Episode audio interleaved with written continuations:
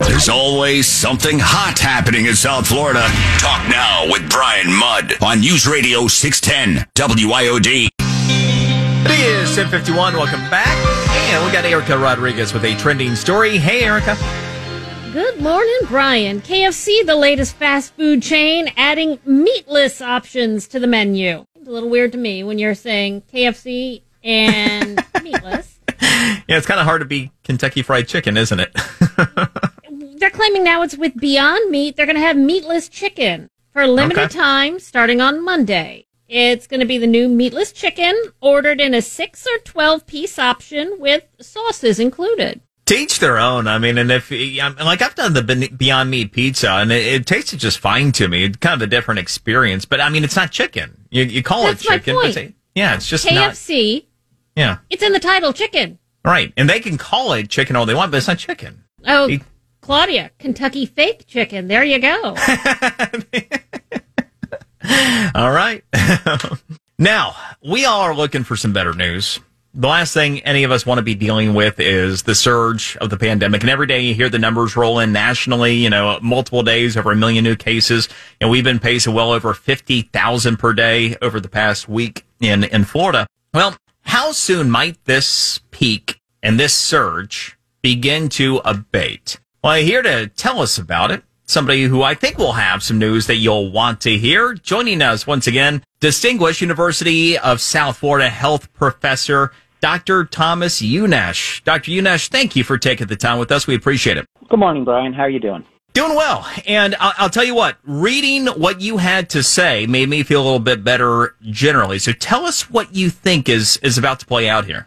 Uh, well, um, if we look at what's happened in uh, some of the other countries that are a little bit ahead of us in terms of uh, what's been going on with this Omicron variant, uh, what we've seen uh, in these other countries is a really, really steep rise in infections, uh, followed by a basically equally steep crash in infection numbers, daily infection numbers.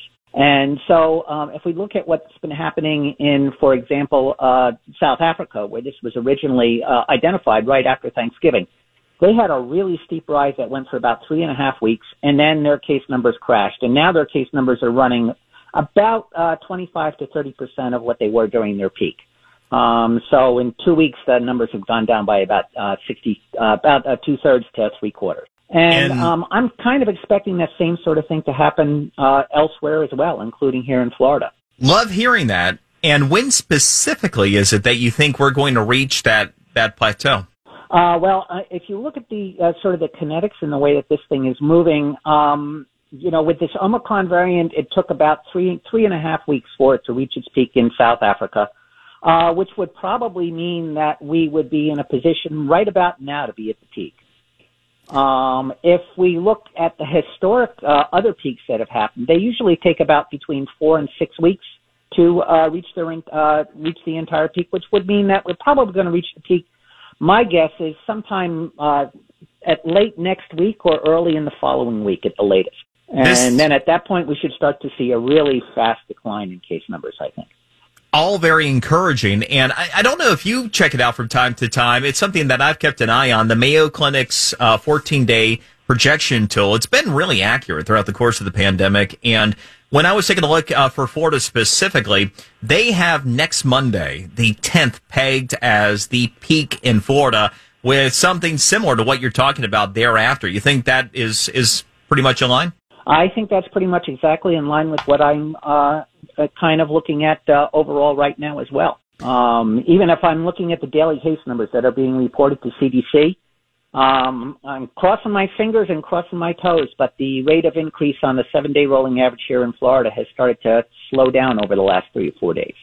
So that's sort of indicating that we may be coming onto that, you know, the, the top of the ridge line here, the top of the mountain, and we can start on our way back down again maybe next week. So Dr. Unnasch, you know, we, we've seen pandemics end previously when you have lesser strains of a virus that become the dominant strain. Are you optimistic that maybe that's what we're seeing here?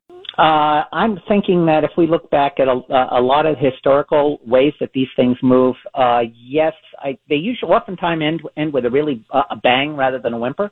That's the way the Spanish flu epidemic of uh, 20, uh, 1918 through 1920 ended up. Uh, they had a really, really serious uh, um, wave that went through the country, and then um, it pretty much just went away. And I think we may see a very similar thing here. My prediction is because this has a lot of animal hosts that it can get into, it's going to rear its head now and then um, moving forward, and we'll continue to see, uh, you know, waves of this. But it's not going to be anything like the big pandemic wave that we're experiencing now or experienced in the summer with Delta. Uh, we're going to have more ripples than waves, I think. And uh, people are just going to, it's going to basically reach a point where it's going to be part of the background noise that we have out there. And it's going to be a virus that's going to circulate that's going to give a lot of people bad colds or maybe flu-like symptoms once a year if we don't get vaccinated. I am so grateful for your time, and I love what you have to. Well, thanks very much, Brian. You have a great day. You as well. That is the University of South Florida's Dr. Thomas Unnasch. Told you we'd have some optimism about what's going on right now on today's show. This right now might be just about as bad as it gets, with again a lot better pretty quickly. And I'll talk about that in greater detail as part of my top three takeaways. We'll get to those coming up uh, next hour, uh, just after the top of the hour. Right here at the Brian Mudd Show, News Radio 610 WIOD.